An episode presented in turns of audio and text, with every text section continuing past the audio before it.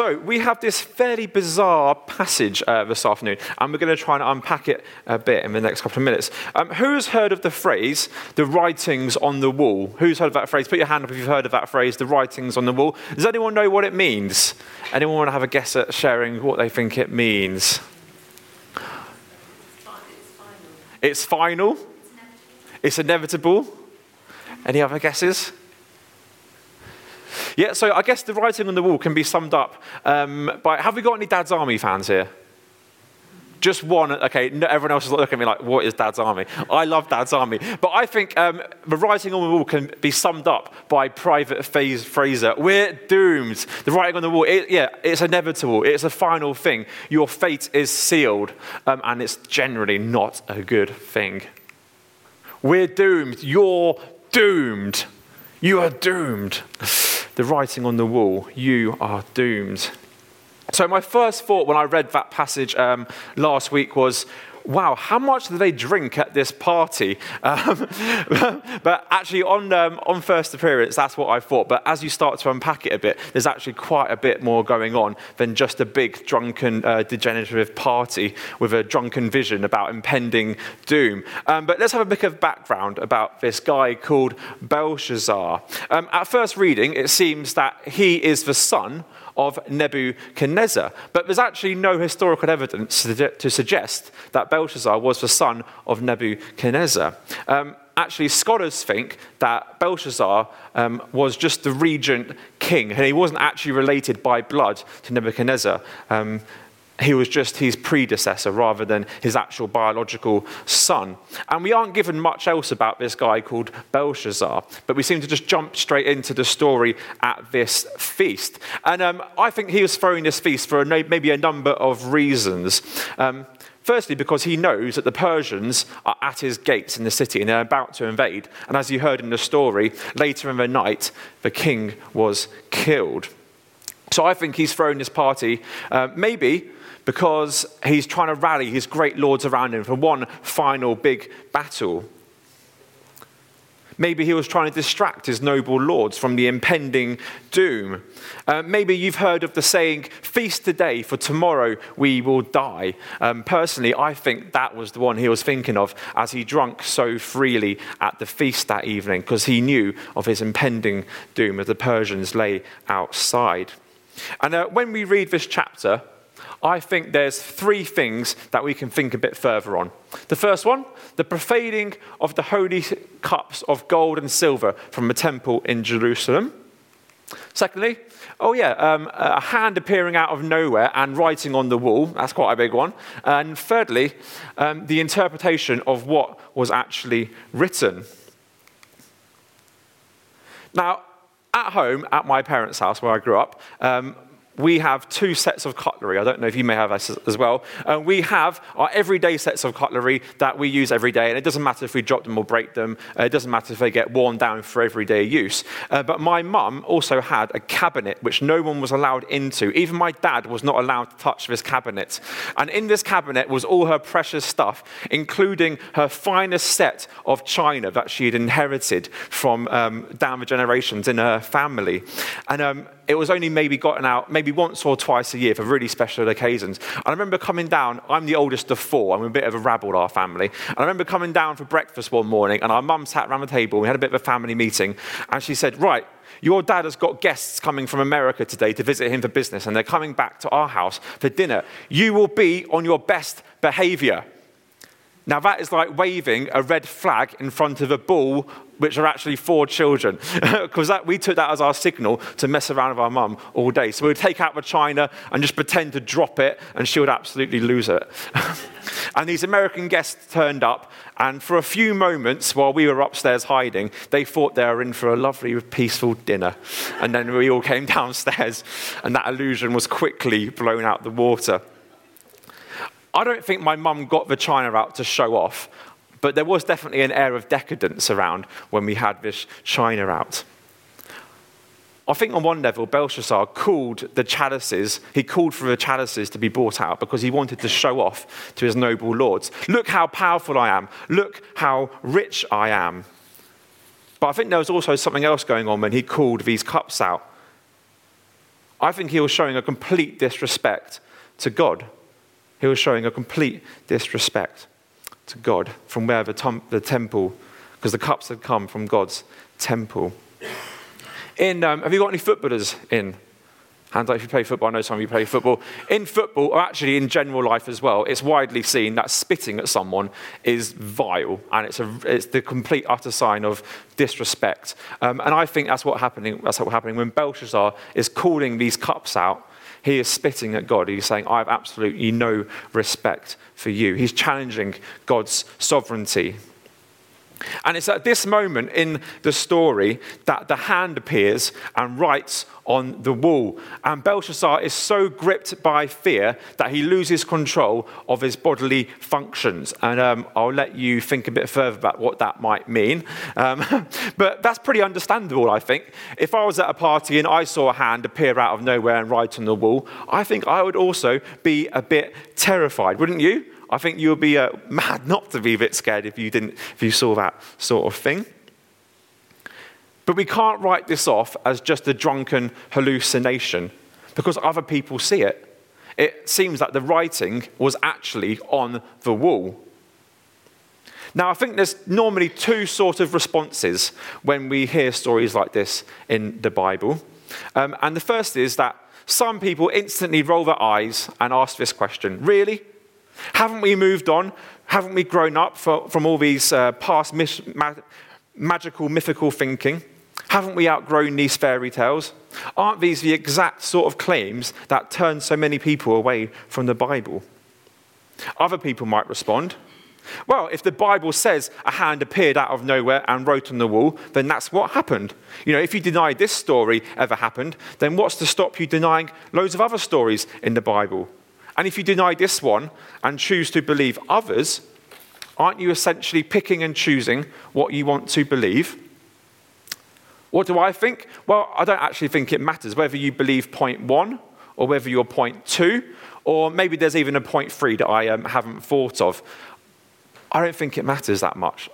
I think if we spend all our time concentrating on the hand, we can miss the larger point of the story, and that is that a king was a bad king, that he misused his power to treat people badly. He was a poor steward of his kingdom. His time was up. I do, though, just want to reflect a bit more on that. A while ago, I came across a quote um, by a pastor that I like to read, and I found it a really challenging quote, and I just want to read it to you now. If you sign up to point one, then what are the criteria for the denial of this happening? Do we only affirm things that can be proven in a lab? Do we only believe things that we can have huge amounts of evidence for? Can we only affirm things that make sense to us? Are we closed to everything we can't explain? If we reject all odd things about stories because we have made up our minds that these sort of things don't happen, then we are running the risk of shrinking the world down to what we can see and comprehend. And what fun is that? And that quote constantly challenges me. I think what I mean is that in the Western world that we live in, we are really bad at dealing with mystery because we want everything to be black and white. We want everything to be clear cut. But life just isn't like that. We have to be able to hold intention, mystery and enter, and, and enter into it without fear of it. And in this chapter and in the whole book of Daniel, God speaks through riddles, pictures, metaphors, and mystery. And Jesus also does this in large amounts. Think about the parables that Jesus tells. He is inviting the listener to ask questions about the story. It's why the most powerful tool in evangelism aren't black and white, clear cut answers, but questions. Think of the alpha symbol a big question mark, an invitation to bring questions and have them explored. The gospel that reaches people is one that invites people to treasure the question. So rather than a neat and tidy, pre-packaged five steps to faith, maybe we need to walk with people in their questions, to share the journey with them, to invite people into God's mystery, to invite them into an encounter with the living God. It's through the parables and it's through the mystery that people are drawn in. And I think we need to be a lot better at holding mystery and not being afraid of it. Okay, so the interpretation. The interpretation. There's this poem here by a guy called Gordon Bailey Christmas, sacred. Christ, massacred. It depends where you draw the line. The most likely reason that the wise men couldn't interpret the writing on the wall is because it was written as one continuous stream of letters without breaks in. And it takes the queen coming in and telling everyone that there's this guy called Daniel who's full of a divine Holy Spirit who she thinks can interpret it. Just a little side note on the Queen. The Queen probably, uh, the Queen definitely wasn't married to Belshazzar. She wasn't the Queen married to the King. Um, this was probably the Queen mother. And I think it's interesting that she wasn't at the banquet. It's not written in the text at all, but I wonder if the Queen um, had seen the foolishness of the ways of Belshazzar. And the reason she called Daniel to the feast because she knew and believed in the one true God as Daniel did. That's not written in the text. That's just me wondering about that. So Daniel rocks up, and Belshazzar tries to bribe him to give an interpretation, but Daniel turns this down. Though later on, he actually accepts or receives the offer from the king. And Daniel goes on to give a pretty damning speech full of rebuke against Belshazzar. Um, and then he gives the interpretation. And it ain't looking good for Belshazzar. Just imagine Private Frazer in your mind again. You're doomed. That is the message that Daniel interprets to Belshazzar. And actually, Belshazzar gets that message pretty quickly. But after he's got that message, he gives Daniel what Daniel had refused. And I was wondering, why would a guy, why would Daniel um, be offered this and then refuse it, and then just moments later have this gift offered to him again, and he accepted it this time. I mean, I wonder if he took that gift um, afterwards because he knew the impending doom of Belshazzar, and he thought, well, I might as well have this gift because in a matter of hours it's not going to be relevant at all because there'll be a new king. The position and the gifts would be meaningless. Okay, so when I read this chapter, I'm reminded that it does matter how we live our lives here and now. Belshazzar is judged by God because of the way he lived, because of the way he used and abused the power that he had.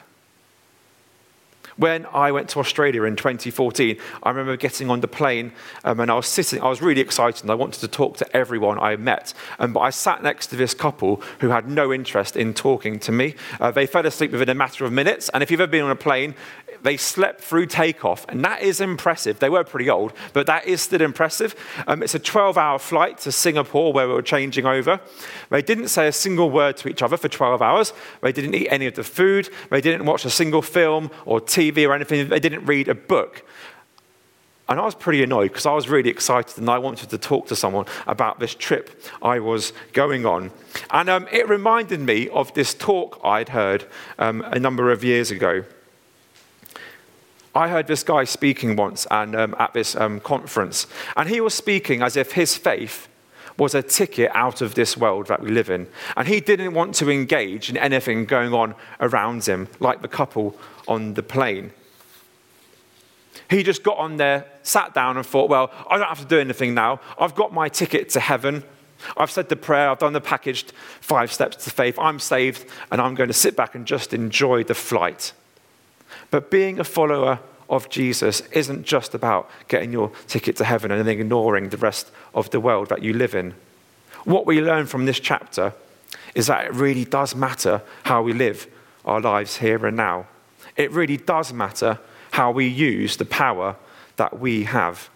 And sometimes that can be a really overwhelming thought because of the way we think about power. But I just want to wrap up now with a clip from uh, The Hobbit about power. It's the small everyday deeds of ordinary folk that keep the darkness at bay. And Jesus showed us that the best way to live, his life is the best example we have of how we should live in this world. He shows us that power isn't found in the sword or in the ruling of empires, but in picking up the towel and washing our neighbour's feet. That's how we should seek to live. These values here that we have as a church to love generously, to act justly, to forgive swiftly, to include selflessly, to practice humility. That's how we should live. What we can learn from this passage in Daniel is how we should live our lives, and that it does matter about how we live. Amen.